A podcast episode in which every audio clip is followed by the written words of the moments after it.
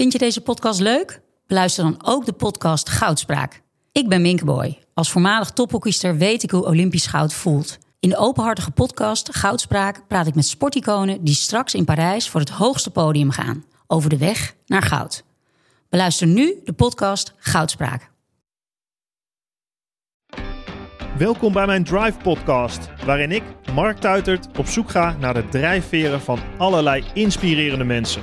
Van atleten, ondernemers, wetenschappers tot artiesten. Voor je aan de podcast begint, wil ik je kort wat vertellen over mijn nieuwe boek. Drive, train je stoïcijnse mindset.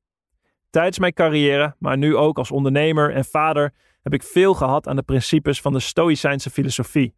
De stoïcijnse mindset heeft voor mij het verschil gemaakt om succesvol te zijn. Overigens zijn het veel principes die ik herken bij de sporters, coaches en high performers die ik voor mijn podcast spreek. In Drive leg ik uit hoe ook jij een stoïcijnse mindset kan trainen. Het zijn 10 praktische levenslessen en trainingen die je helpen om met de juiste mentale balans het beste uit jezelf te halen, zodat je zowel scherp als relaxed door het leven kan gaan. Met de stoïcijnse mindset kun je richting geven aan je leven, actie ondernemen en accepteren waar je geen invloed op hebt. Deze mindset werd al millennia geleden toegepast in alle lagen van de bevolking. En nog steeds is deze mindset essentieel om mentaal sterker te worden. Bestel jouw exemplaar van Drive Train je Stoïcijnse Mindset op marktuitert.nl slash drive of via jouw lokale boekhandel.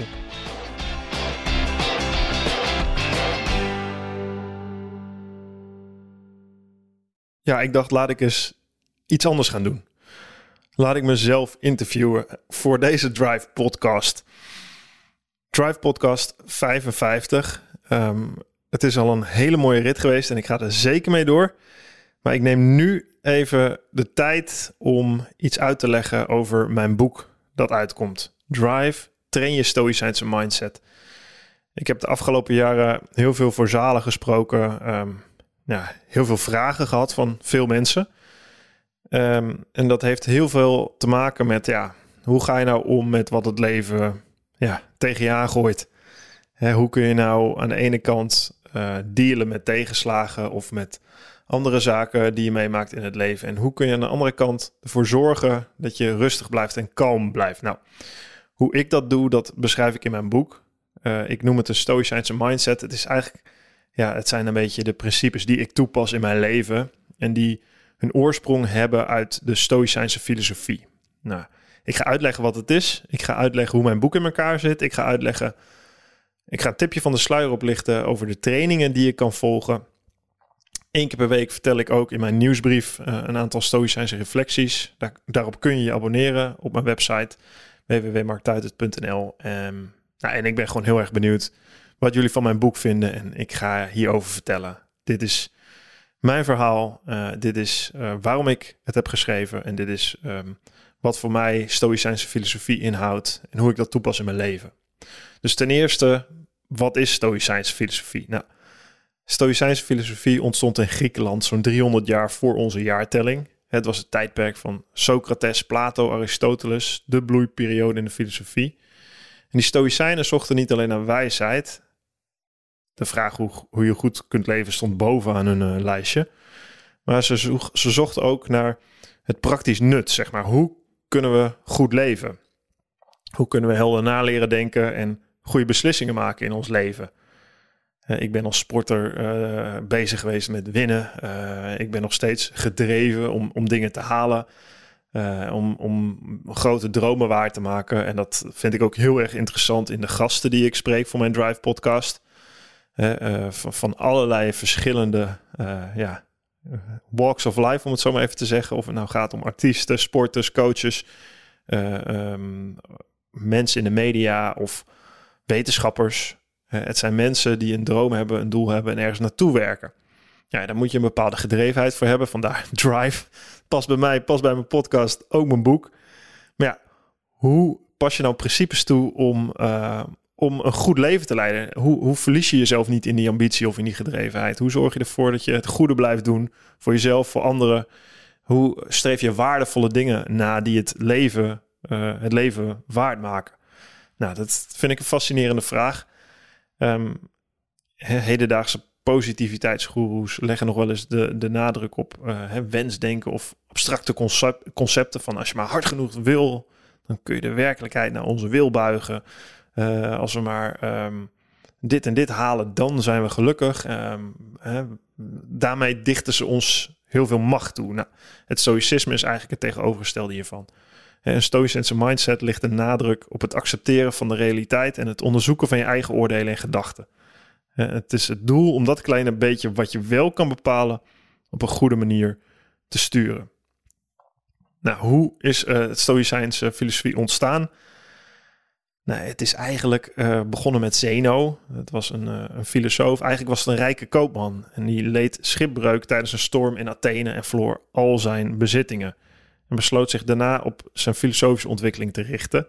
En uiteindelijk startte hij zijn eigen school op de plek uh, nabij de markt van Athene. de Agora, beroemde Agora. en de plek naast die markt, dat was een zuilengang genoemd de Stoa. Nou, vandaar de naam Stoïcijnse filosofie. Eigenlijk uh, is de gedachtegang van Zeno begonnen door tegenslag, wat ook een belangrijke ja, factor is in de, in de Stoïcijnse filosofie. Dus vanuit de Grieken is het eigenlijk overgenomen later door de Romeinen en nu nog steeds is het heel relevant, helemaal in tijden van onzekerheid, in tijden van crisis.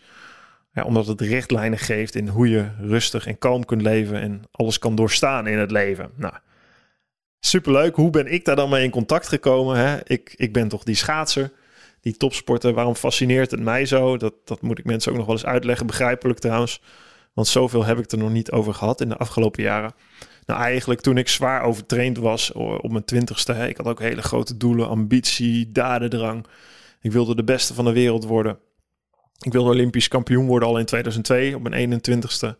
En ik verloor mezelf in die dadendrang. Ik werd zo ambitieus dat ik eigenlijk alleen nog maar bezig was met dat doel. Uh, die gouden medaille, uh, het eindresultaat. Nou, dat zorgde ervoor dat ik eigenlijk oogklep op had. Dus ik ging gewoon iedere dag kei en kei en keihard trainen.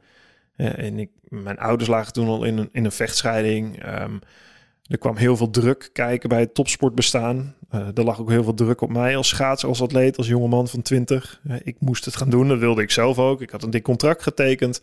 Binnen onze ploeg liep het niet helemaal goed druk doet wat met mensen, externe omstandigheden. Ja, en ik vluchtte eigenlijk in het enige wat ik kon controleren. dat was trainen, trainen, trainen, trainen, trainen. Nou, de hele winter van 2002 heb ik ziek op de bank gelegen met een, nou ja, zeg maar een burn-out. Zwaar overtraind. En eigenlijk ben ik toen me heel erg gaan verdiepen in ten eerste trainingsleer. Dus hè, hoe werkt je lichaam biologisch.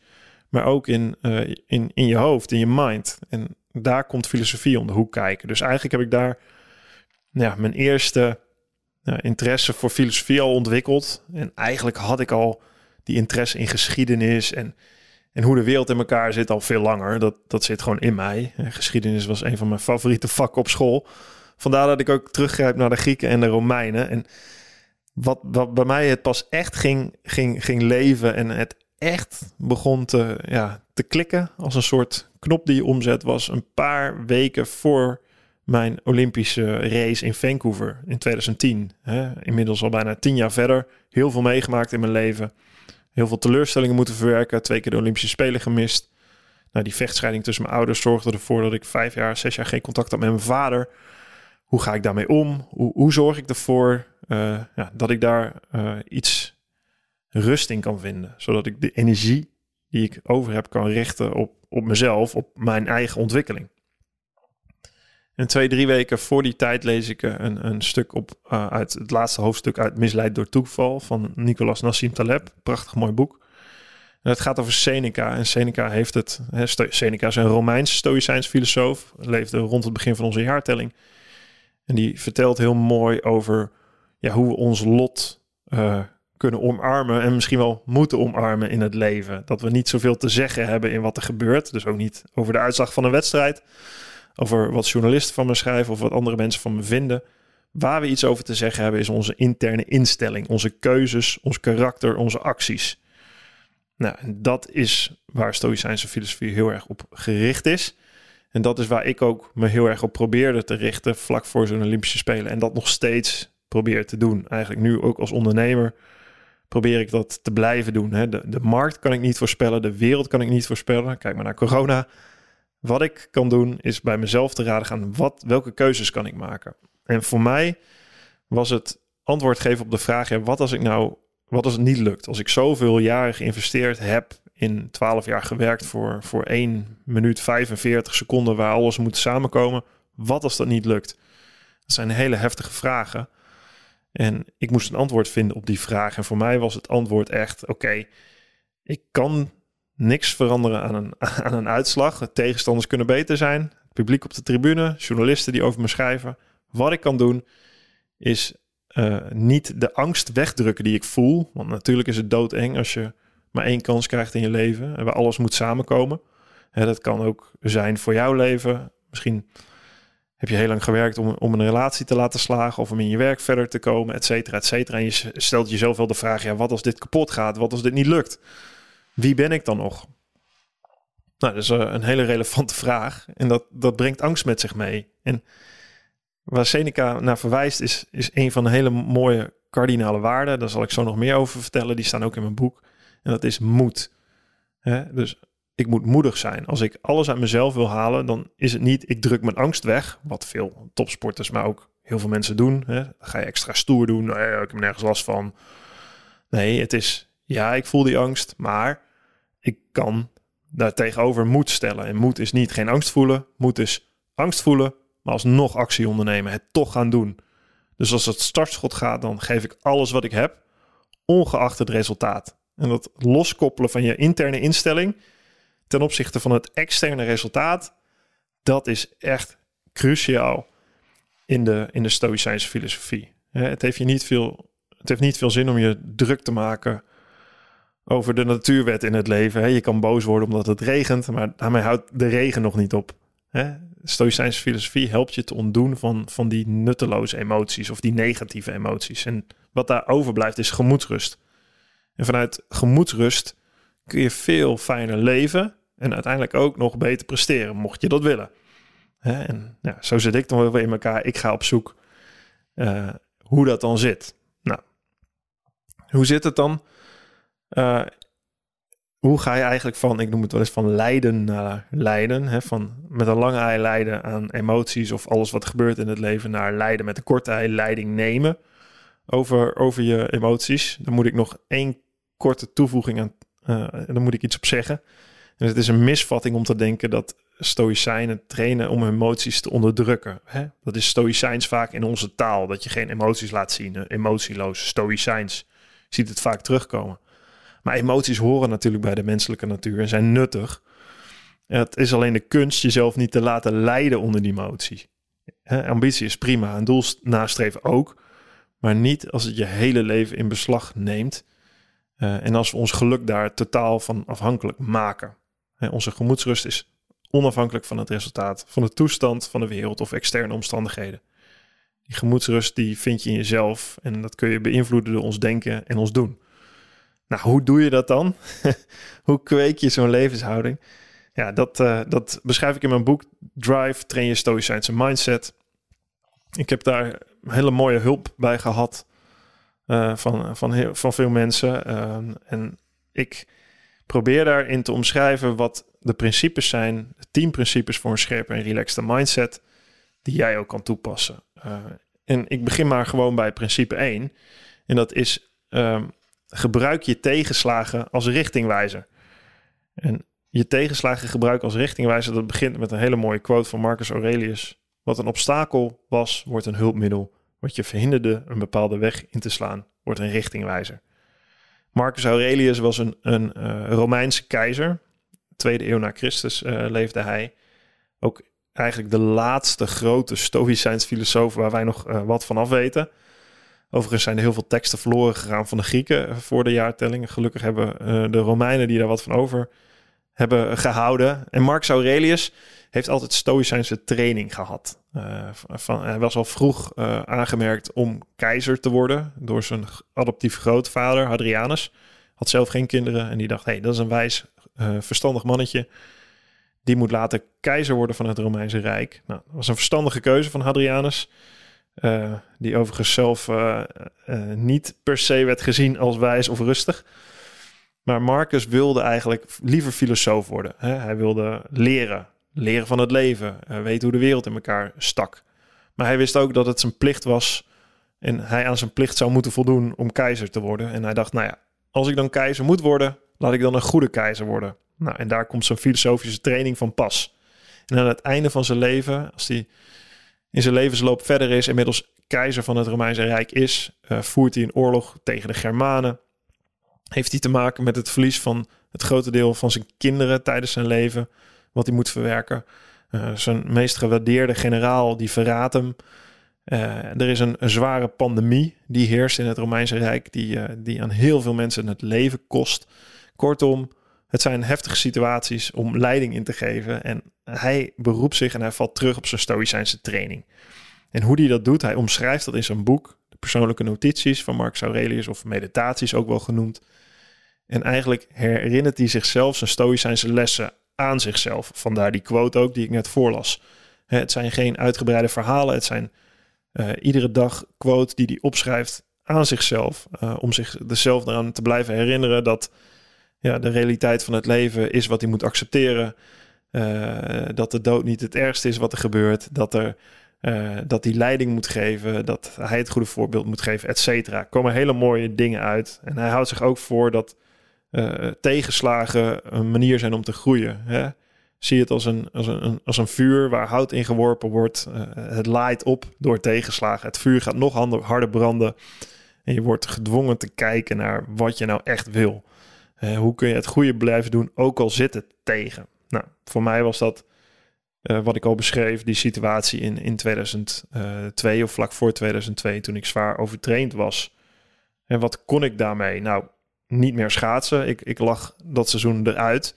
Maar ik kon me wel verdiepen en leren over het leven, leren over uh, inspanningsfysiologie, leren over filosofie. Om, als ik weer beter was, dat te kunnen gebruiken om verder te komen en om mezelf te leren sturen. Nou, dat is denk ik een beetje ja, tegenslagen. We willen het niet. We willen allemaal een mooi geëffend pad. We willen natuurlijk geen tegenslag, maar het is onherroepelijk dat dat op ons pad komt.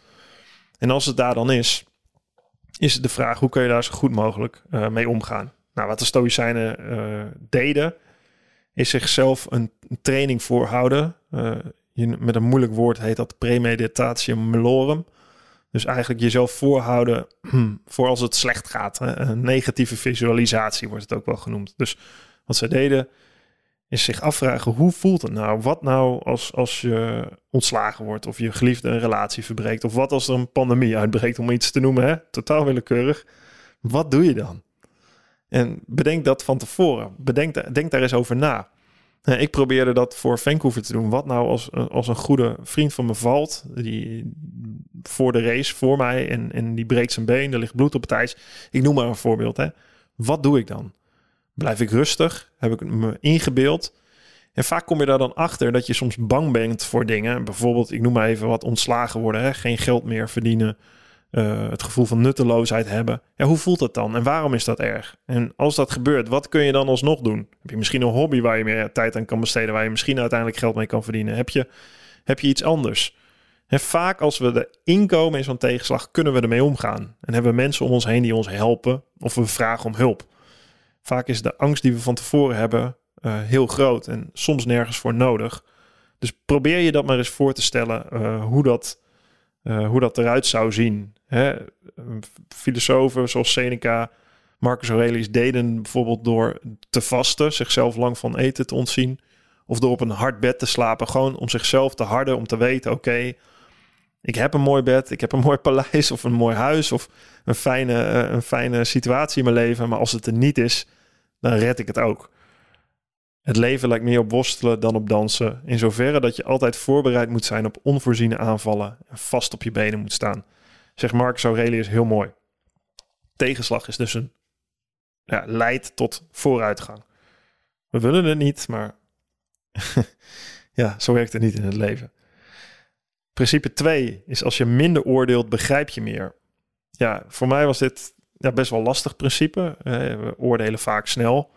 Uh, dat is soms, soms ook nodig om richting te bepalen in ons leven. Epictetus zegt daar heel mooi over. Niet de dingen zelf maken de mensen van streek, maar hun denkbeelden erover. Nou ja, Epictetus is daar zelf een heel mooi voorbeeld in. Uh, hij was slaaf. Hè, dat vind ik ook een mooie uit Stoïcijns filosofie. Het zijn voorbeelden van slaven of van keizers en alles daartussenin. En uh, hij maakte de situatie mee dat uh, zijn meester zijn been brak. Hij waarschuwde van hè, stop daarmee. En hij hield zijn emotionele evenwicht. Dus hij werd niet kwaad. Had hij natuurlijk makkelijk kunnen doen, maar had niet veel resultaat gehad. Hij besloot rustig te blijven en zelf daarboven te staan. Super moeilijk. Dus hij gaat niet mee in de eerste impuls van boosheid. Maar daardoor houdt hij eigenlijk um, controle over zijn eigen emoties. En misschien is dat wel ja, hetgene wat je uiteindelijk zelf echt kan controleren. Wat iemand anders doet, of dat, dat is niet altijd te controleren. Wat je innerlijke instelling is, wel. Klinkt nou heel, natuurlijk heel stoer. Hè? En je ziet het ook vaak het andere kant uh, voorbij komen als het gaat over oordelen. Bijvoorbeeld, nou ja, neem een, sport, sportveld, neem een voetballer die een uitslag uh, als oneerlijk beoordeelt. En dan staat hij boos voor de camera's. En uh, dan hoor je, hoor je mensen wel eens zeggen: We verdienden om te winnen. Deze wedstrijd verdienden we om te winnen. Ja, dat bestaat niet. Dan ben je slaaf van een verkeerd oordeel, zou Epictetus zeggen. Hè? Als je, je blijft boos, je zegt het voor de camera's, maar als je blijft hangen in die boosheid, zal je minder snel nadenken over wat je de volgende keer kan doen om de kans op winst te vergroten. Hè? Dus er gebeurt iets, je verliest een wedstrijd. De, uh, dat, noem dat even A. C is je bent boos, maar er zit nog een stukje B in. C is dan de emotie die gevolg is van die gebeurtenis. Maar het stukje C, is je oordeel over die gebeurtenis. En dus als, je, uh, als jouw oordeel is dat je verdiende om te winnen, ja, dan ben je boos of teleurgesteld of verontwaardigd. Maar ja, als je denkt van ja, ik verdien om te winnen. Nee, ik moet het laten zien. Ik win of niet. Ik verdien helemaal niks. Ik heb nergens recht op. Ik moet dat verdienen. Als je er zo naar kijkt, ja, dan, dan kun je een fout maken. Dan kun je een slechte wedstrijd spelen. Maar dan is dat waarmee je moet dealen. En dan hoef je niet, dan kun je even teleurgesteld zijn. Maar dan hoef je niet boos te zijn. Nou, daarmee kun je je emotie dus opheffen. Nou, werkt het dan zo? Het klinkt allemaal mooi dat je dan zegt van nou, je hoeft helemaal nooit boos te zijn. Nee, uiteraard niet. Tuurlijk, uh, toen ik uh, de Olympische Spelen reed in Vancouver, mijn 1500 meter, daar won ik goud. Maar drie dagen eerder reed ik een 1000 meter. en die 1000 meter, daar werd ik vijfde op. Nou, ik kan je vertellen, de bidons gingen door de kleedkamer.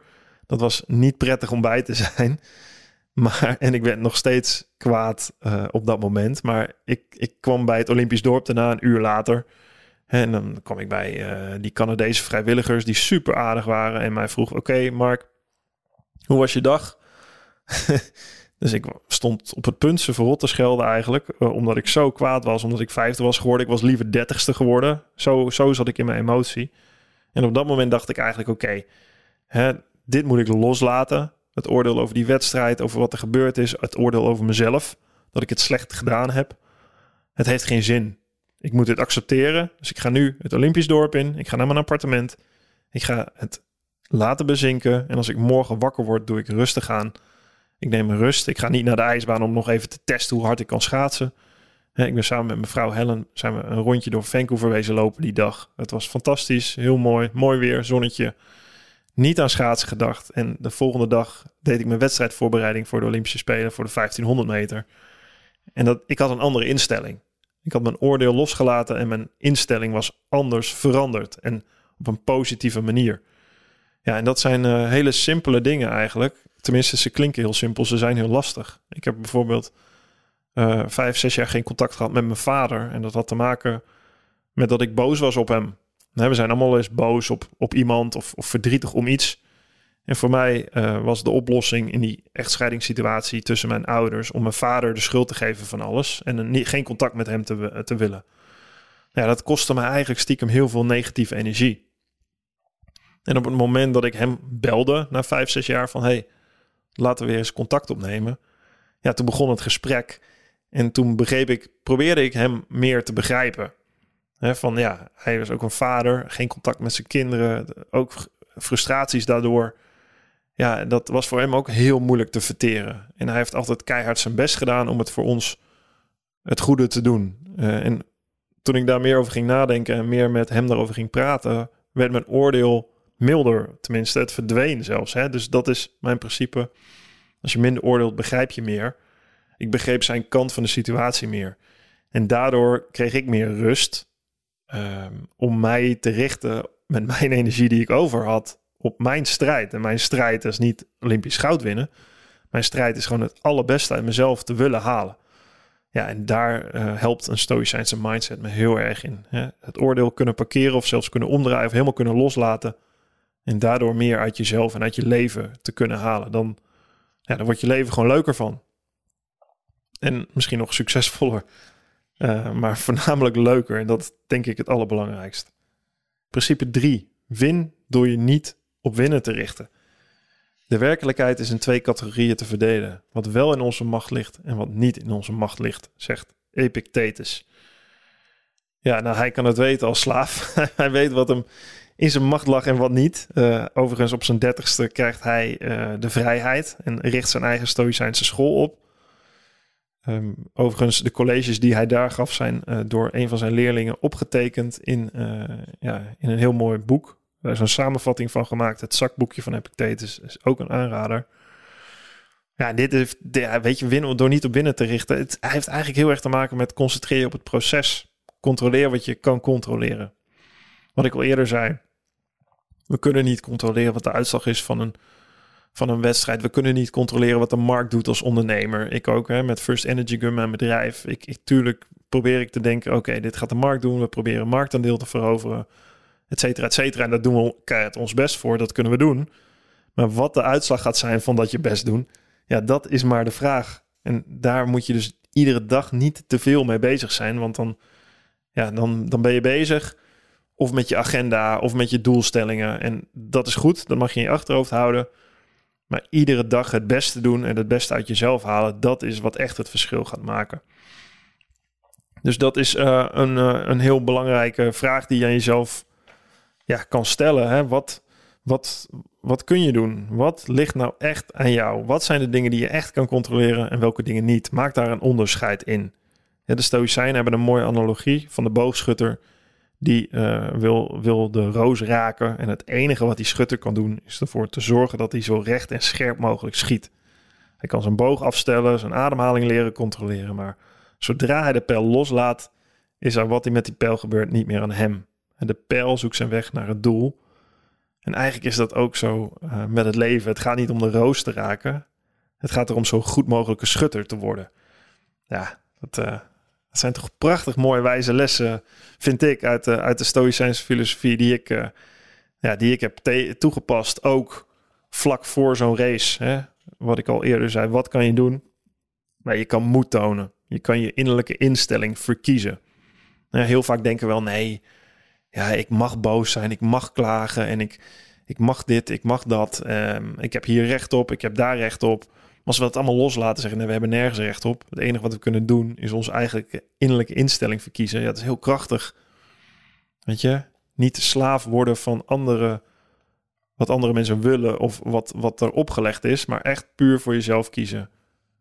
Wat wil ik? En hoe ga ik dat behalen? En wat is daarvan echt aan mij? Principe 4. Teambelang is je eigen belang. Marcus Aurelius zegt mooi: wat niet goed is voor de zwerm, is ook niet goed voor de bij. Hij trekt vaak de vergelijking met een, een, een lichaam. En één spier van dat lichaam, hè, zoals we dat misschien wel eens zien in de sportschool. Eh, ik ga even een spier op pompen. Ziet er goed uit voor een Instagram plaatje. Hè, mooie droge buikspieren, een bicep. Wauw.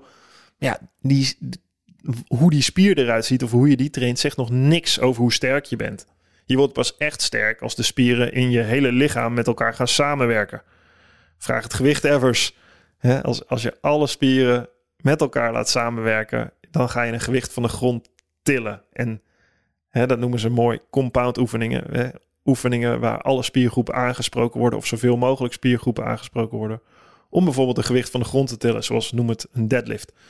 Ja, dat zijn super mooie oefeningen. In plaats van dat ene spiertje wat opgeblazen wordt, wat er op een plaatje goed uitziet. En zo is het eigenlijk ook met lichaam en geest. Hè? Lichaam, gezonde geest, gezond lichaam, als dat goed met elkaar samenwerkt, dat is kracht. Dat is krachtig. veel meer dan dat ene kleine individu. En zo gaat het ook met een, met een team. Zo gaat het ook met een maatschappij. Als we samenwerken, het goede doen voor niet alleen jezelf, maar voor een ander, dan komen we een stap verder. En dan uh, wordt het ook veel leuker. Hè, bijvoorbeeld, ik, ik trek de vergelijking wel eens met een treintje schaatsers. En die rijden niet voor niks in een treintje. We houden elkaar uit de wind. Iedere dag help je elkaar naar een hoger niveau. Maar de valkuil is, is als de ego's groter worden dan het teambelang, dan vervalt de wil om elkaar te hebben, helpen. als iedereen voor zichzelf denkt, oh ja, ik wil winnen, ik wil winnen, ik wil winnen. Ja, dan rijdt de sprinter de ene dag zo hard dat niemand kan volgen. En de stayer, de lange afstandsspecialist, rijdt ronde na ronde de volgende dag in een moordend tempo, zodat de rest één voor één afvalt. Iedere afzonderlijke schaatser geeft zichzelf een schouderklopje en knikt tevreden. Vandaag was ik de beste.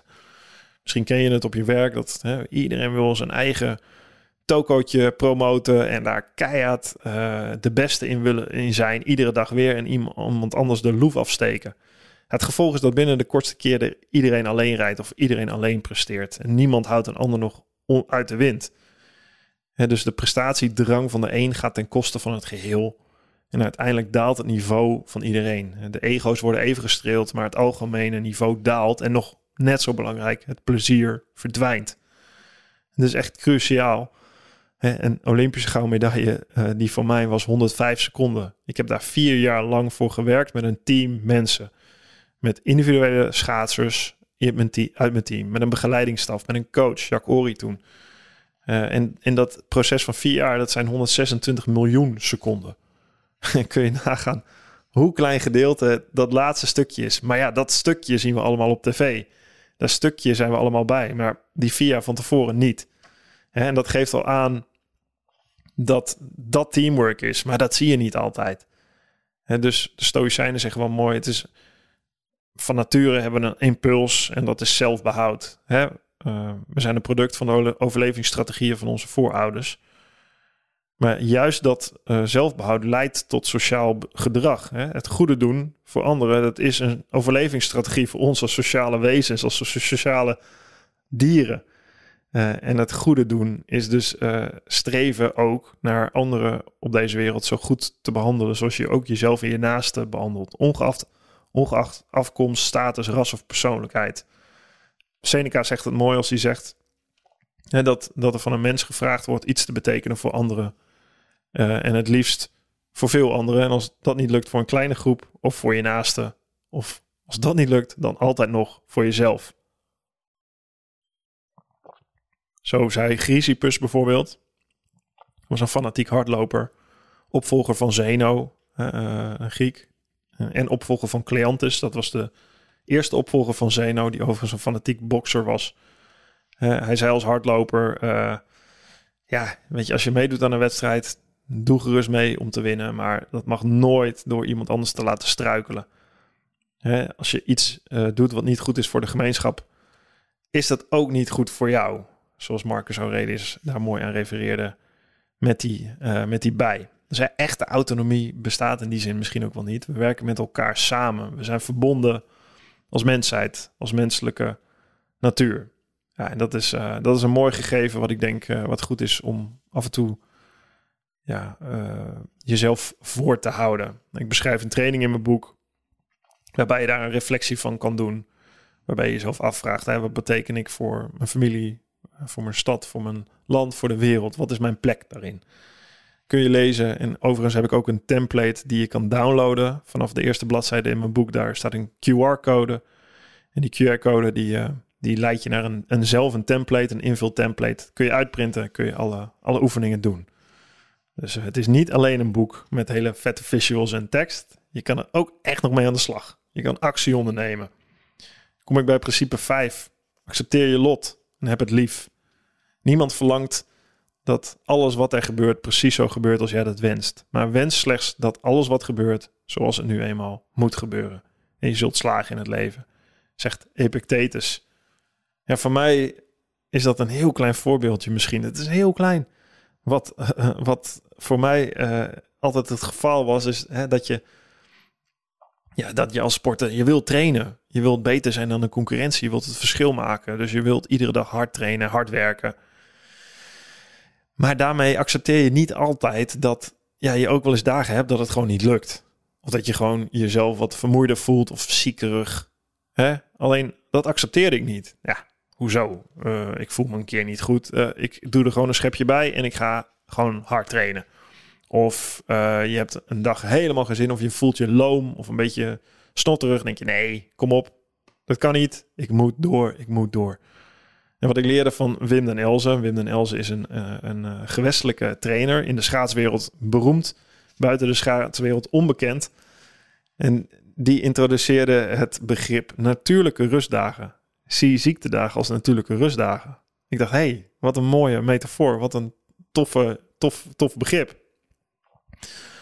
Het werkt averechts om, als je snotterig bent of ziek bent, nog een stapje extra te doen. Sterker nog, waarschijnlijk train je jezelf een griep in. Hè? Net zoals we met werken wel eens doen.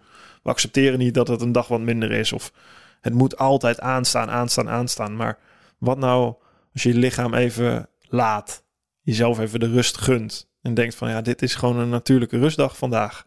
Laat ik er maar even van genieten. Ik hoef even, even helemaal niks ja, ik ga toch even lekker Netflix kijken of, of een rondje wandelen of uh, een computerspelletje spelen of ik laat het even. Ik laat de boel, de boel. Dat moest ik echt af en toe tegen mezelf zeggen. En ik, hele goede performers die ik ken in de sport durven dit. Die houden zich niet helemaal vast aan een vast stramien trainingsschema. Die durven daarvan af te wijken als hun eigen gevoel zegt van hmm, misschien is het verstandiger om een natuurlijke rustdag te nemen. Ja, dat, uh, dat, uh, daar even de refereren de, de Stoïcijnen ook aan. En uh, ja, Nietzsche eigenlijk ook. 19e eeuwse filosoof was geen Stoïcijn. Maar uh, die kwam met de term amor fati, wat zoveel betekent als het lot liefhebben. Ja, in de moderne wereld lijkt het wel eens of we dat lot onze wil op kunnen leggen. We hebben voor ieder kwaaltje wel een middeltje. We hebben een geldpers om onze economie te reguleren. Heb ik een mooie podcast met Bert Slachter over opgenomen laatst. En zelden ligt er een tegel scheef in de stoep. We proberen ons leven te regelen als een planning. Alles staat ingetekend. Maar ja, als er dan onzekerheid of chaos ontstaat, dan weten we soms niet meer wat we daarmee aan moeten. En eigenlijk is het nuttig om een levenshouding te creëren.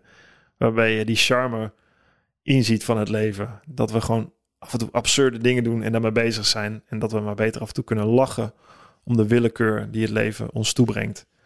En dat kan soms ja, heftig zijn. En, en of je dat echt waar kan maken, dat is maar de vraag als het daadwerkelijk zover is. Ik probeer me altijd wel vast te houden aan, aan uh, bijvoorbeeld een Bibian Mentel, die, uh, die uh, een kankergezwel in haar onderbeen heeft. Dat wordt geconstateerd. En eigenlijk niet zegt van, nou, ik kan niet meer verder leven. Mijn Olympische droom, mijn snowboarddroom houdt op. Maar juist zegt, ik blijf vol leven. Wat kan ik wel? Ik kan de Paralympische Spelen misschien wel halen. Ik kan ook zorgen dat de Paralympische Spelen op het Olympisch programma komt. Daar heeft ze voor geknokt, daar heeft ze voor gevochten. En ondertussen is een boegbeeld geworden van Amor Fati, van heb je lot lief. Niet kijken naar wat je niet kan, maar alles blijven doen om vol te kunnen leven, ongeacht de kaarten die je gedeeld krijgt. En de ene krijgt zware kaarten gedeeld in het leven, de andere veel minder zware. Dat hebben we niet te zeggen onze innerlijke instelling hebben we wel te, te verkiezen. En ja, als iemand anders het kan, dan zou jij het misschien ook kunnen, zou Marcus Aurelius zeggen. En uh, daar hou ik me aan vast. Uh, Bibian, dank voor je lessen. En um, ja, heel fijn dat jij ook de gast wilde zijn op mijn podcast. Afgelopen januari nog, Bibian Mentel. Luister hem terug. Uh, helaas is ze niet meer onder ons. Um, maar haar lessen leven voort en haar instelling leeft voort. Uh, Bibian is een geweldig mens, een geweldig persoon. Ja, dat uh, hoef ik bijna niet te zeggen, want de eerste mens die het daarmee oneens is, die moet ik nog tegenkomen. Principe 6, ja, als we het toch over hebben. De dood maakt het leven episch. Als we gaan slapen, laten we dan blij en opgewekt zeggen: Ik heb geleefd. Fortuna's race gereden, zegt Seneca. Ja, eigenlijk wat de Stoïcijnen zeggen is dat um, hou de dood voor ogen. En dat klinkt misschien hard, maar het is super mooi. Want het laat je heel erg in contact staan met vandaag. Stel als je nu eens bedenkt dat je stok oud bent, um, aan het einde van je leven bent. En ik hoop voor jou dat het zo lang mogelijk nog duurt. En dat je dan terugkijkt naar de dag van vandaag en jezelf bedenkt, ja, de keuzes die ik vandaag maak, of die ik binnenkort moet maken, of de dilemma's waar ik mee worstel. Wat zou mijn stokoude zelf daarover vinden? Zou ik daar spijt van krijgen?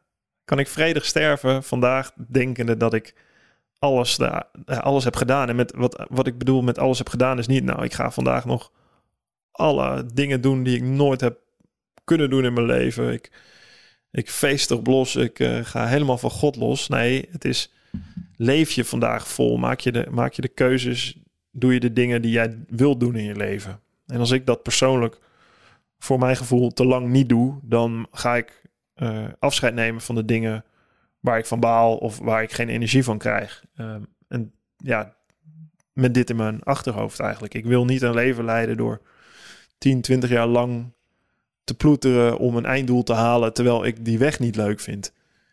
Je moet iets ergens uit kunnen halen, uit de weg naar dat doel toe. En nadenken over de dood helpt je daarbij. En voor mij was het de confrontatie uh, met de dood die dichtstbij kwam met het verlies van mijn moeder. Ze was depressief, ze pleegde zelfmoord. Vertel ik in mijn boek. Um, ja, en, en eigenlijk vocht ik altijd tegen haar meer van, ja, mam, leef. Hè? Probeerde alles uit te halen, maar zij kon dat niet meer zien. Ze was depressief, dus een ziekte. Dat gebeurt.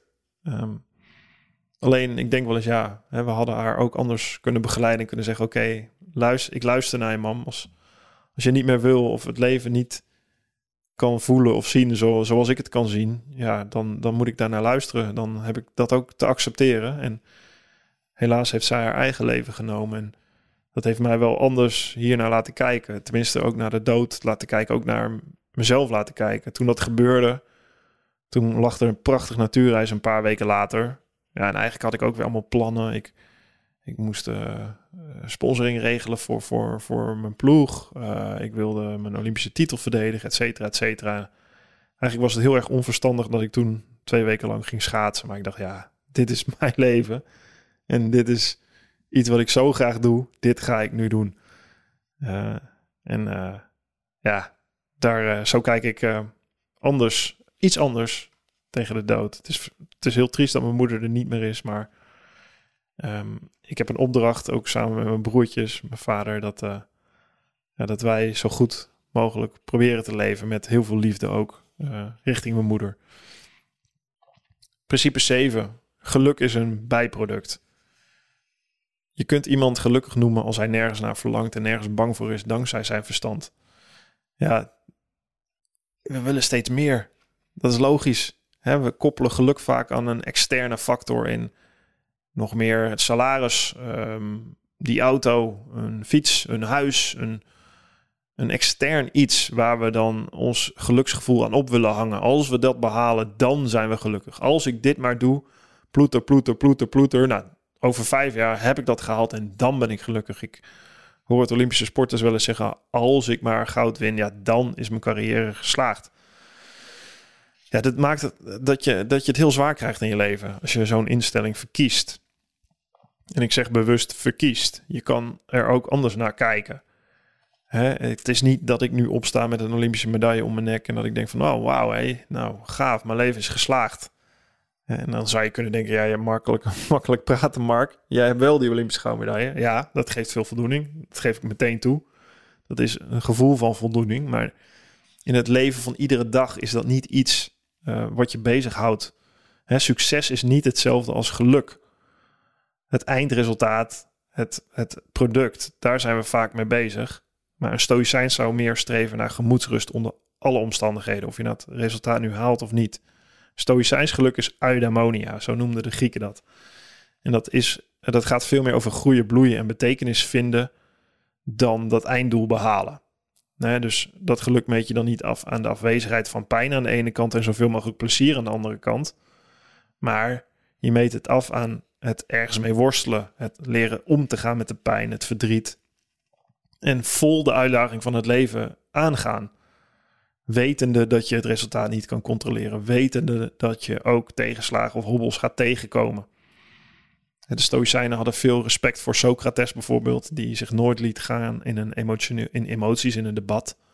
Of voor Diogenes, dat was een, cynicus, die het wel heel bond maakte door te leven in een ton. Als, als zijnde van, nou, ik kan zonder heel veel bezit uh, prima leven. Uh, en daarmee maakt hij zichzelf totaal onafhankelijk van dat bezit. En dat is heel extreem. Uh, de Stoïcijnen zeggen eigenlijk, dat hoef je niet te doen. Natuurlijk kun je als Stoïcijn liever rijk zijn dan arm. Dat is perfect, natuurlijk. Liever gezond dan ziek, dat ben ik ook.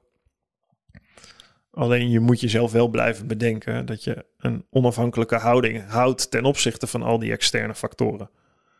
Dan pas kun je je gemoedsrust behouden. He, eudaimonia is dus veel meer een mindset, een, een staat van zijn, dan, uh, dan een einddoel. En uh, dat is goed om je af en toe, denk ik, uh, voor te houden. En dat probeer ik me ook nog heel vaak voor te houden, want um, ik ben ondernemer, ik wil doelen halen. En ik ga daar ook heel vaak in op en in mee. en het is niet zo dat ik nu een boekje heb geschreven over Stoïcijnse filosofie, of dat ik daar veel over lees, dat ik dat iedere dag perfect kan toepassen. Sterker nog, ik gebruik het juist om mezelf eraan te blijven herinneren waar het om draait in het leven. Daarom is uh, het voor mij zo van belang. Daarom wil ik ook een boek schrijven en het cadeau kunnen geven aan heel veel mensen. Of het kunnen verkopen aan heel veel mensen. Omdat je dit, dit, dit, dit biedt een tegenwicht aan. Hè, het is niet zo van we gaan op een berg zitten en we doen of de hele wereld er niet is. Nee, tuurlijk. De wereld bestaat uit dingen nastreven, uit dingen willen, uit, uit, uit acties ondernemen, uit een dromen. Droom die je wilt waarmaken. Dat is top. Dat heb je nodig. Dat stip je op die horizon om je iedere dag ergens voor te laten opstaan. Maar als je daar helemaal in doorschiet, dan ga je oogkleppen opdoen en dan, en dan, dan wordt je leven minder waardevol en dan word je een slaaf van die ambitie. En dat is juist wat je niet wil. Dus je wilt aan de ene kant die gedrevenheid behouden, maar aan de andere kant wil je ook kalmte en rust ervaren en relaxed zijn. En dan wordt het pas echt leuk. Dus dat kun je daardoor doen. Principe 8. Een kaart is handig, een kompas is beter. Ja, als je niet weet naar welke haven je vaart, is geen enkele wind gunstig, zegt Seneca. Ja, we hebben heel vaak grote doelen en, en, en dat had ik als sporter, een heel duidelijk einddoel. Maar waar ik eigenlijk ja, achter kwam, is toen ik stopte met sporten, dat het doel weg was. En ik had een vriend die tegen mij zei van ja, Mark, je moet gewoon ergens gaan werken. Je weet niet wat het is. Ik sowieso, ik weet niet wat het is. Ergens werken, dat, dat heb ik heel mijn leven gedaan. Of het nou vroeger op de boerderij was van mijn ouders of, of als schaatser. Maar ik ben het gaan doen en um, ik, ik heb bij Young Capital gewerkt, een heel leuk bedrijf. Uh, uh, en ik heb daar heel veel geleerd in een jaar. Maar na een jaar dacht ik ook, ja, ik weet niet of dit iets voor me is. Ik moet een nieuw soort richting bepalen. Want ik zie mezelf niet hier een doel nastreven wat ik over vijf of tien jaar kan halen. Ik heb hier geen eindpunt in. Ik ben gestopt. Ik ben in de schaatswereld gaan werken. Uh, commerciële sponsorproposities proberen te verkopen. Ik heb mijn eigen bedrijfje in skates opgericht. Ik heb een wieler-event samen met Amstel uh, georganiseerd. De Amstel Radler Challenge. Schaatsers en wielrenners de Kouberg opgestuurd. Wat allemaal geweldig leuk was. En heel veel wijze lessen bood. Maar nergens echt een stipje op de horizon. En eigenlijk kwam ik erachter dat je dat ook lang niet altijd nodig hebt. We verwachten eerst dat we een doel hebben. We gaan boeken lezen, we gaan, ons, eh, we gaan investeren in onszelf. En we denken, oké, als ik dat doel heb, dan pas kan ik de energie opbrengen of de motivatie vinden om ergens vol tegenaan te gaan. Ik was als een soort kip zonder kop bezig met dat doel van, nou oké, eerst het doel hm, piketpaaltje slaan. Nou, en dan ga ik vol gas. Ja, ik ging alle richtingen uit. En dat is wat ik achterkwam. Is, voor mij was het heel belangrijk om een richting te vinden. Ik denk dat het eerst veel belangrijker is dan het doel vinden. Het is net als je een, op Google Maps een, een, een plaats intypt. En pas als je de eerste stap gaat lopen, dan weet je welke richting je ingaat. Hè? Je staat in de straat, je weet niet precies, je ziet de kaart. Maar pas als je gaat lopen, weet je de richting. Dus hè, de kaart is niet het belangrijkste, het kompas, de richting. Dat is belangrijk. De eerste stap die je zet. En mijn broertje heeft me daar heel erg mee geholpen. Die, die, uh, die is creatief, heeft altijd industrie ontwerpen gestudeerd in Delft. Ontwerpt interactieve speeltoestellen. En hij zegt, Mark, ik heb altijd drie coördinaten gehad van mijn kompas. Muziek, spel, techniek. muziek, ik geef me, hij geeft hem instrumenten, hij speelt alles na. Hij houdt van spelen. Um, hij was altijd bezig als kind al om een doolhof te maken voor onze hamster bijvoorbeeld. Nou, dat is nog maar één voorbeeld, armbeest. En uh, techniek, hij wil weten hoe iets in elkaar zit. Dus ja, het is voor hem, toen hij die richting bepaalde, is hij uitgekomen bij interactieve speeltoestellen ontwerpen. En dat vindt hij prachtig om te doen, nog steeds. En daar kan ik echt van genieten. Dat vind ik mooi als iemand die richting vindt en, en daarin op kan gaan. En op mijn eigen kompas teken ik eigenlijk ook drie dingen in. Dat kan jij ook doen. Maak een driehoek. Het staat ook in mijn templates in mijn boek. Dan heb je een hele mooie driehoek. Daar staat alles omschreven hoe je deze training kan doen. Ik noem het wel eens de Kaplan driehoek. Karakter, interesse, uh, plezier. Of karakter, plezier, interesse in die volgorde. Uh, en voor mij was dat uh, mijn karakter. Ja, autonomie is een waarde die bij mij past. Ik vind risico nemen niet erg. Ondernemerschap trekt mij. Dus dat ben ik gaan doen. Zelf risico nemen. Sport is bij mij plezier. Van jongs af aan ben ik al sportief. Hè. Daar heb ik mijn kennis in opgebouwd. En mijn interesse ligt heel erg in filosofie. In praktische filosofie. Dus hoe pas ik nu mijn denken toe op de wereld? En dat, dat versterkt elkaar. En als je de juiste richting vindt, dan, dan komt die passie wel. Dan komen die doelen wel. Weet je, een doel stellen is het makkelijkste wat er is. Je schrijft het op en je gaat het doen. Maar je moet wel de richting eerst bepalen. En die passie die gaat wel groeien als je merkt van oké, ik ga deze richting uit. hey, dit is leuk. hey, ik word hier beter in. hey, et cetera, et cetera. We denken vaak andersom. Dat we eerst die passie moeten bepalen en dat doel en de rest komt. Nee, bepaal eerst je richting. Zeg eerst tegen jezelf wat je wilt zijn. Doe dan wat je moet doen. Zegt Epictetus mooi. Principe 9. Mooi. Karakter is je belangrijkste project. Doe het goede. Het overige is niet belangrijk. Ja, de Stoïcijnen zijn heel erg bezig met karakter. Het goede doen is eigenlijk een goed karakter tonen en ontwikkelen. Belangrijk daarin zijn de vier kardinale deugden. Cardos, uh, dat was een, uh, komt van het, van het woord, het Latijnse woord cardo, wat zoveel betekent als scharnier. Het zijn eigenlijk de deugden, dat zijn de scharnieren waar het leven om draait. Een punt waar alles op draait. En met deugden bedoel ik niet deugden zoals wij dat in onze taal verstaan, als netheid, braafheid of fatsoen. Het komt veel meer neer op de juiste waarden, het juiste doen in het dagelijks leven voor onszelf en anderen. En als je die deugden nastreeft, kun je bloeien, groeien tot wat je wil zijn. Hè? Je mag gerust doelen nastreven en dingen nastreven, maar als je een eikel bent, ja, dan, uh, dan mis je het punt. Om het even maar zo te stellen. Hè? Echte legendarische figuren worden geroemd om veel meer dan hun prestaties of overwinningen. Zoals Mohammed Ali, die uh, zich opwerpt als voorvechter van gelijke rechten voor Zwart-Amerika. Of Nelson Mandela, die strijdt voor de afschaffing van apartheid in Zuid-Afrika. En daar zelf bereid voor is een hele, hele zware prijs voor te betalen. Door 27 jaar gevangenschap te doorstaan.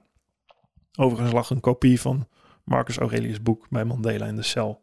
Nou, wat zijn die vier kardinale deugden? Dat zijn moed, matigheid, rechtvaardigheid en wijsheid.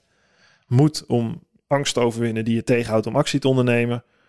Hè, of je niet over te geven aan geklaag of aan de wens dat iets anders zou zijn. Matigheid om te weten hoeveel je echt van iets nodig hebt. Hè, of emoties, emoties te kunnen reguleren, niet door te schieten.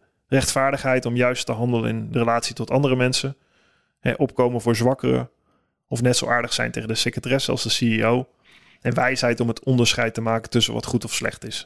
Eigenlijk een soort samenvattende waarde van al het bovenstaande. Dus uh, denk daar af en toe bij na. De beloning van karakter ligt in het karakter zelf, zei Nelson Mandela. En, uh, en zo is het. Ik heb een mooie training in mijn boek staan, uh, waarbij je die vier kardinale pilaren kan uitprinten en bij jezelf iedere dag even kan nagaan of je een stapje vooruit kan maken op die vier waarden. Het laatste principe, principe 10. Daden zijn meer waard dan woorden. Niet voor het school, maar voor het leven leren wij. Ja, daar uh, komt het heel erg neer op um, dat alles valt of staat met acties. Weet je, we kunnen heel lang praten over hoe we zouden moeten zijn. We kunnen heel lang plannen maken over hoe, we iets zouden moeten doen. Maar vraag jezelf eens af wat daarvoor nodig is. toen ik stopte met schaatsen, dacht ik ook: ik ga nu de Elfstedentocht winnen.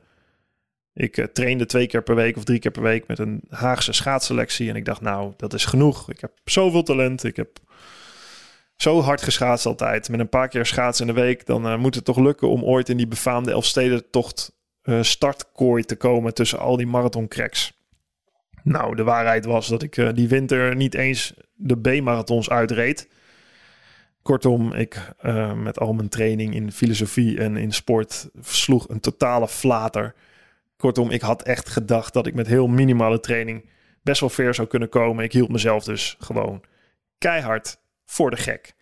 En dat is wat je met een stoïcijnse mindset probeert te trainen. Jezelf niet voor de gek te houden. Te weten, oké, ik kan plannen maken, maar de echte actie in het leven bepaalt pas hoe ik, ja, hoe ik het kan toepassen. hoe, je kan grootspraak hebben, je kan heel veel boeken lezen en trainingen volgen, maar als je geconfronteerd wordt met de realiteit van het leven, is de vraag: wat ga je doen? als je een, een tegenslag hebt, misschien een blessure, misschien, uh, misschien een heftige persoonlijke situatie. Als je de volgende dag opstaat, wat doe je? Hè, blijf je, kruip je in je schulp of vraag je hulp?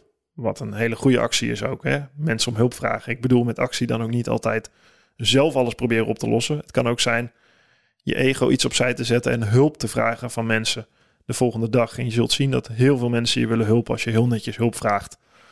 Voor First Energy Gun, mijn bedrijf bijvoorbeeld, is de markt de plek waar ik mijn ideeën test. Het is allemaal heel leuk. Ik kan hele mooie plannen maken en dat doen we. Maar of het echt werkt, dat weten we pas als je de markt instapt. Je hebt zo'n hele leuke meme op het internet met zo'n... Uh, het is een gevecht, een soort uh, gevecht tussen twee mannen. De ene loopt zich ontzettend uit te sloven van van tevoren. Uh, en er staat er zo bij uh, op die meme, dat is dan de start-up. De man die de start-up vertegenwoordigt. Heel groot spraak, helemaal uh, kickbacks en rolls. En die loopt ontzettend uit te sloven om zijn tegenstander te imponeren. Die tegenstander doet niks, staat gewoon rustig te kijken. Het gevecht begint. de mannen komen naar elkaar toe en die ene tegenstander met één klap schakelt die de, de, de uitslover uit. En daar staat bij de markt. Weet je, heel mooi aangegeven. Je kan zo uitbundig doen, je kan het zo gek maken en zo mooi maken van tevoren als je zelf wil. Maar als je het leven instapt, ja, dan moet je kijken of alles wat je hebt getraind of wat je hebt geleerd, of dat ook echt toepasbaar is en of het dan echt zo werkt. En het leuke daarvan is, is dat, dat je er dan achter komt hoe het leven werkt en hoe de wereld in elkaar zit en hoe je zelf in elkaar zit. Dus echt leren doe je door het leven aan te gaan, door risico's te nemen, door de stap vooruit te zetten. Niet door in je schulp te kruipen en, uh, en, en, en niets te doen, maar door actie te ondernemen. Stoïcijnen stonden midden in het leven. Het waren politici, um, uh, burgers die, die zich uh, ook in politiek mengden. Het waren keizers, een slaaf die een school oprichtte, Epictetus. Het zijn altijd mensen geweest die actie ondernemen. Van soldaten, waar, waar er ook veel van waren, tot de Spartanen die beïnvloed zijn door het Stoïcijnse gedachtegoed, et cetera actie ontzettend belangrijk. Eigenlijk wat Epictetus zegt. In de collegezaal zijn we fanatiek en hebben het hoogste woord, maar sleur ons in de praktijk van het leven en je ziet ons hulpeloos schipbreuk lijden. Een stoïcijnse mindset helpt je eraan te herinneren in het leven dat het uiteindelijk maar om één ding neerkomt. En dat is jezelf. Hoe mooi je plannen ook zijn, hoe je je leven ook denkt te kunnen regisseren, je bewegingsruimte in, is beperkt. Wat je wel kunt doen is je concentreren op dat wat aan jou is. En totaal te accepteren wat buiten je macht ligt. Op die manier kun je vol leven. En het beste in jezelf naar boven halen terwijl je stevig overeind blijft staan. Ongeacht de situatie. Ik las al een alinea voor uit mijn boek. Ik zal ook afsluiten met de afsluitende alinea van mijn boek. Als je op een sportveld staat, speel dan gerust om te winnen. Als je een bedrijf bouwt, bouw, droom dan gerust groot. Als je onderzoek doet, wees gerust ambitieus. Als je carrière wilt maken, ga gerust voor de top. Haal het beste in jezelf naar boven en zoek naar die drive die diep van binnen zit. Geef alles ongeacht het daadwerkelijke resultaat. Als je dat kunt, kun je niet falen. Echt falen is iets niet proberen omdat je bang bent voor de consequenties van verlies. Als je namelijk faalt in iets wat je prachtig vindt, heb je niets verloren. Als je wint in iets wat je verschrikkelijk vindt, heb je niets gewonnen. Het draait in het leven niet om winst of verlies, maar om hoe je het spel speelt. Einde verhaal. Dit uh, was mijn introductie uh, over een stoïcijnse mindset. Ik heb mijn boek geschreven um, het afgelopen jaar. Het was ook een proces waar ik ontzettend van heb genoten. Het resultaat is niet aan mij. Uh, wat jij ervan vindt, is niet aan mij, zeg ik als echte stoïcijn. Ik heb er alles aan gedaan om het boek zo leuk mogelijk te maken, zo interessant mogelijk te maken en het zo te omschrijven dat het echt voelt als een cadeautje. Er zitten super mooie visuals in van uh, Ruben van uh, Bureau Rust. Thomas Hoogeling heeft me geholpen met de teksten. Mart Heuving, de sportpsycholoog van AZ en trouwens ook te gast op mijn podcast samen met Marijn Beuker van AZ. die, die heeft me, ja, daar heb ik heel veel mee gespart over stoïcijnse filosofie en hoe je dat kan toepassen. Hij is daar ook fan van. Yves Kummer, vriend van mij, heeft het aanzetje gegeven tot, uh, tot, tot dit boek. Um, die mensen bedank, bedank, ik van harte naast mijn familie, mijn vrienden, die, uh, die met mij uh, ja, om moeten kunnen gaan als ik af en toe weer zo'n project oppak. een project dat nu ten einde is. En ik ben ontzettend benieuwd wat jij van mijn boek vindt. je kan het aanschaffen via www.marktuitert.nl slash drive. daar is mijn boek te koop. Doe dat, vind ik leuk. Laat een recensie achter als je kan. Op de plekken waar dat nodig is. Dat kan ook bij bol.com, dat kan bij, bij de boekenhandel, dat kan bij, uh, nou, dat kan overal. Je kan je boek natuurlijk ook inderdaad gewoon bij de boekhandel kopen. Dat is ook fijn om te doen. Doe het waar jij het uh, prettig voelt. Um, lees het. Ga ermee aan de slag. Er staat een QR-code in mijn boek eh, waarbij jij je template kan downloaden, waarbij je echt een handleiding hebt om zelf de oefeningen die ik omschrijf toe te passen. Kortom, alles wat jij nodig hebt om een stoïcijnse mindset te ontwikkelen en een beetje een intro te krijgen in de stoïcijnse filosofie. Um, daarnaast kun je je abonneren op mijn nieuwsbrief, The Drive. Train je stoïcijnse mindset nieuwsbrief, krijg je één keer per week mijn reflecties. En ik nodig je natuurlijk van harte uit om verder te gaan met Stoïcijnse filosofie. Dat kan je doen door Marcus Aurelius te lezen, Epictetus of Seneca. Uh, en een stap later zijn er nog veel meer boeken die ook um, geschreven zijn in die tijd, die de wereld van die dag uh, beschrijven. Wat ik ook als geschied, geschiedenisfreak een beetje uh, ook nog heel erg interessant vind. Maar misschien is dat voor, voor, voor een volgend boek. Tot zover. ik hoop dat je genoten hebt van mijn podcast. Um, de Drive podcast, die ik met veel liefde maak en zal blijven maken. Um, ja, laat me heel erg, laat me weten wat je van mijn boek vindt als je het hebt gelezen. Vind ik ontzettend fijn om te horen. Dus je weet waar je me kan vinden op social media, via mijn website. Veel leesplezier. En uh, dat was het. De groeten van mij. Mark het.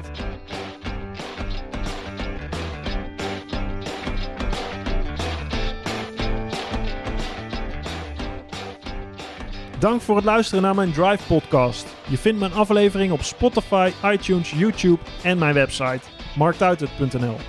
Laat me weten wat je van mijn podcast vindt en deel dat via Instagram, Twitter, LinkedIn of Facebook. Heb je suggesties voor gasten? Stuur me dan een DM via die kanalen. Tot de volgende Drive podcast. Goed, Mark.